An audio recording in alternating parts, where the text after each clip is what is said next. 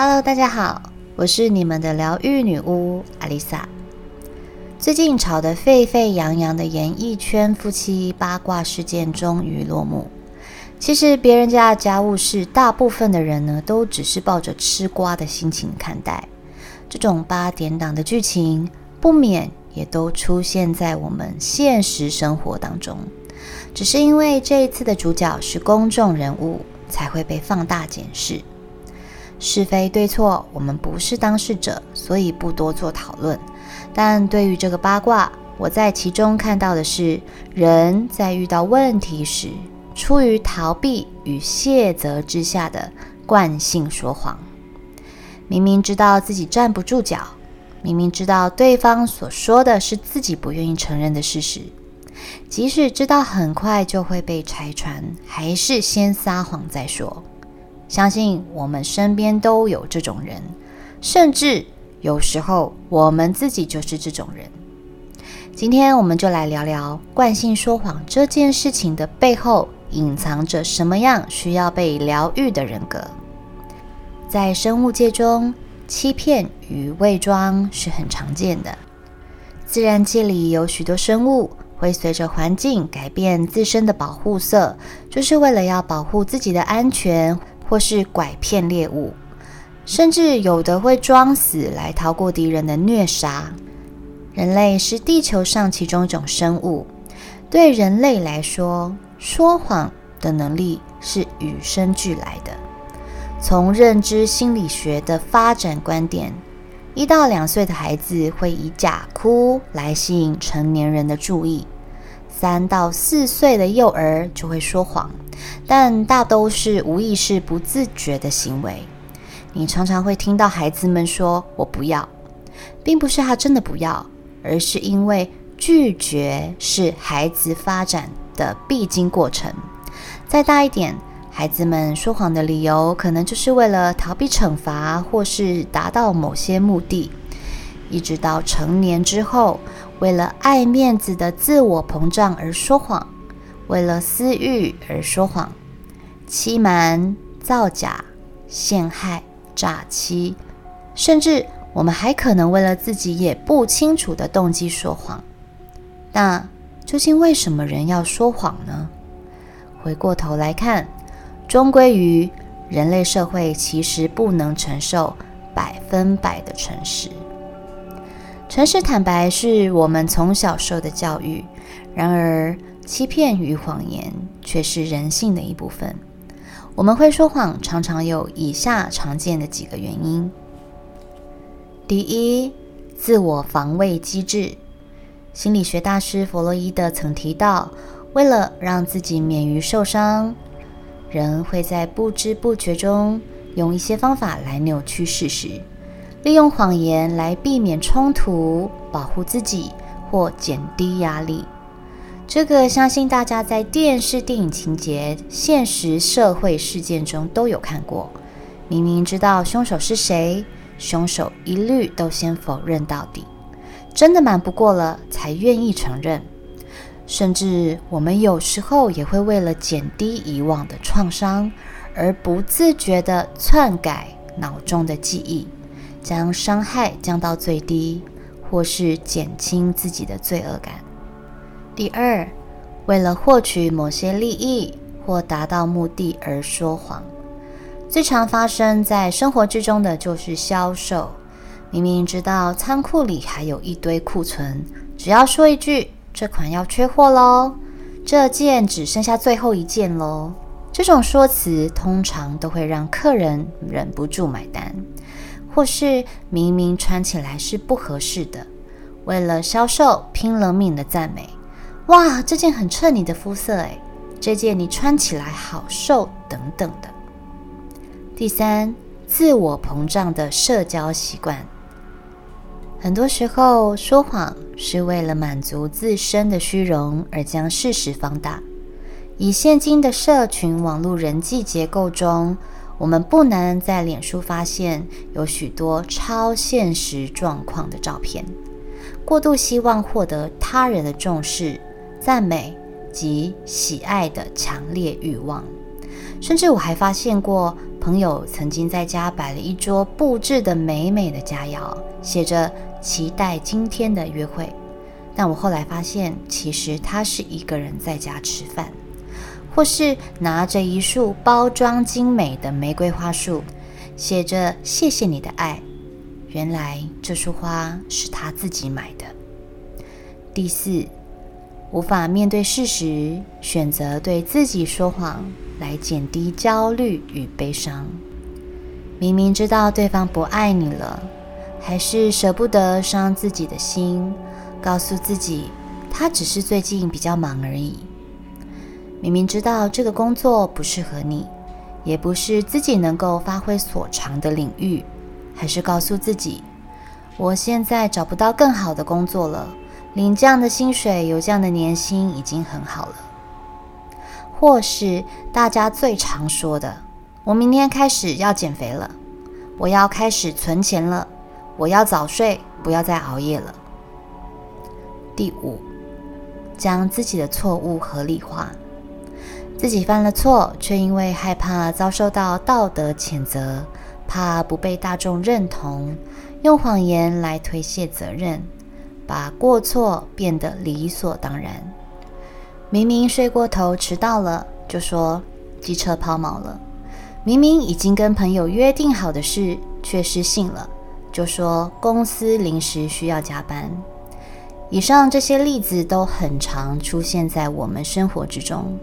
经研究调查指出，一天之内说五次谎以上的人，以年龄层来分，六十到七十岁有百分之三十四，四十五到五十九岁有百分之三十九，十八到四十四岁居然高达百分之四十五。既然说谎是那么平凡平常的事，为什么不被接受呢？除了大家本来就不喜欢爱说谎的人之外，英国研究还发现，欺骗会改变大脑的敏感度，让大脑逐渐接受不诚实的行为。当习以为常，人不再遭受到良心谴责时，就什么坏事都干得出来了。严重的话。还会造成人格扭曲。说谎的理由太多太多，而且每个人都会说谎，只是对于说谎的程度有大有小，大到诈欺、违反道德、危害民众利益，小到下意识的说着没有动机的谎言。因为很多时候。含糊的带过，或是没有意义的谎言，也可以省去许多解释的时间。说谎这个行为虽然普遍存在，甚至是生活的一部分。有些时候，我们会为了想要安慰朋友，为了缓和气氛，减低他人的痛苦或尴尬，而说出善意的谎言。只要你的出发点并不是出自于自私且有同理心，说谎也不见得是件坏事，甚至还能增进人与人之间的信任。所以，说谎这件事情是对是错，完全取决于说谎的目的。在第二十六与二十八集中，我们分别提到了心轮与喉轮。而说谎就是无法心口合一，也就是心里想的无法诚实的从嘴巴里说出口。不管是什么原因，只要我们无法如实表达内心的感受，就会造成心轮与喉轮的阻塞。在身体的影响，分别也会造成心血管疾病或是胸闷与呼吸道方面的问题。这些外在的表现都会影响我们身体的运作。以脉轮颜色来说，蓝色代表的是喉轮。我发现有许多来上流动化疗愈课程的宝宝们，明明挑选了蓝色的颜料，呈现出来的作品却几乎看不到蓝色的元素。有时候是流出画布，有时候是被其他的颜色覆盖了。一问之下，才发现。原来大家都已经不再真心表达自己的感受，或是言不由衷，甚至懒得说，觉得说了也没用。这些感受除了会影响身体状况外，也会向外延伸到人际关系。因为说谎的人，或是无法对人说出真心话的人，即便对方不说破，但是两次、三次，当对方无法感受到你的真诚，自然就会与你筑起一道无形的墙。人与人之间的距离就会越拉越远。只要自己不够真诚，身边的人也会不再对自己真诚。除了影响人际关系，时间一久，也会造成自己对外在世界的封闭。如果你身边有惯性说谎的人，试着对说谎的人产生同理心，而不再纠结为什么他欺骗我。当然，我们被骗还是会很不开心啦，这是人之常情。但相信，只要你静下心来，试着去理解，愤怒的情绪会更容易被消化，我们也不至于被这些外在的负能量纠缠太久。举个我最近听到的例子来说，朋友的老公前阵子开始怪怪的，看手机都要去厕所看，讲个电话就要去阳台讲。这女人该死的第六感，当然立刻察觉不对劲了。她老公也不是一次两次跟其他人搞暧昧，果真，她也在老公的手机里发现了跟女同事暧昧的讯息。但她老公并不是真的搞外遇，就是喜欢跟异性传传超出适当距离之外的讯息。以前我朋友绝对是把话摊开来讲，拼个你死我活。男方总是打死不认，再怎么离奇的借口都可以拿来用，彼此吵得面目狰狞，也吵不出个结论。但现在结婚也这么多年了，男方一肩扛起养家赚钱的责任，从不抱怨，其实也是个体贴的好丈夫、好爸爸。这次我朋友不跟他吵了，她只淡淡的跟她老公说一句。你都是有家室的人了，跟女同事还是保持一下适当距离比较好吧。她老公当然下意识还是否认，但至少没有再吵起来。我朋友说完这句话之后，她老公就再也没跟女同事传讯息。最后一封讯息还对女同事说：“公事上我还是很乐意协助你，但以后我们就不聊私事喽。”我不想让我老婆误会。我问我朋友说：“哎，你这次怎么这么冷静啊？”他说：“结婚那么多年，他是怎么样的人，我也很清楚。第一，就算摊开来说，他也会打死不承认，吵了也没用。即使吵了，婚姻还是要继续下去。第二，他的工作压力这么大，要扛起一个家，如果我再跟他吵，对彼此都没有好处。我也能理解他无聊的生活中只想来点额外的乐趣。想要变心的人怎样都会变，话点到为止就好。我很赞同他的做法与智慧，就像他说的：“看得再紧，想偷吃随时都可以偷吃；想放手的人，就算抓得再紧都抓不住。”当然，我们不是纵容另一半可以拈花惹草，而是她了解自己的丈夫，也愿意理解为什么丈夫说谎，不仅宽容，还能够给予他足够的心理空间。这不是妥协，也不是委曲求全，而是让彼此的生活不再那么纠结痛苦。面对漫长的岁月，有时候我们不必活得这么明白。硬要争个对错，多一些包容与理解，才能换来人生平静安好。如果时常说谎的是我们自己，就必须得学会觉察自己为什么要说谎。就像我刚刚提到的，说谎并不可耻，它就是人性的一部分。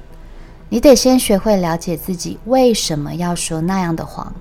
才能观察到自己内在深层的情绪，是因为觉得自己被不良善的对待，所以发出的攻击吗？还是因为不愿意接纳自己的不完美或失败，所以想将一切合理化吗？或是觉得羞愧，希望用谎言来掩饰罪恶感吗？还是觉得自己不够好，总是想要呈现自己最好的一面在他人面前，才说谎膨胀自己，扭曲事实吗？又或是害怕被指责？所以无法陈述事实吗？可能你会觉得说这些谎无伤大雅，但每一个谎言背后，可能都隐藏着一个未结案的伤痛与一部分需要被疗愈的不完整的灵魂。想要克服说谎的习性，就要抽丝剥茧的去了解说谎的背后藏着什么样的心理压力。透过觉察觉知，进而调整自己表达的能力，试着去克服问题，勇于认错，才是将人生推向另一个层次的阶梯。学着心口合一，表达真实的自我内心，可以不全说，可以不直白的说，但是一定要表达真实的自己。这是对自己人生负责的态度。明明不喜欢，为什么说没关系？明明不开心，为什么说没事？明明在意，却假装很豁达；明明难过，却强颜欢笑。这些谎看似无伤大雅，但你自己却很清楚这种哑巴吃黄连的苦。真实面对自己的情绪。真实表达内在的感受，有时即使未能事事如愿，至少不留遗憾，没有委屈自己、亏待自己，你也才能够负责得了自己的人生。我是阿丽萨，我是你们的疗愈女巫，我在九又四分之三月台等你。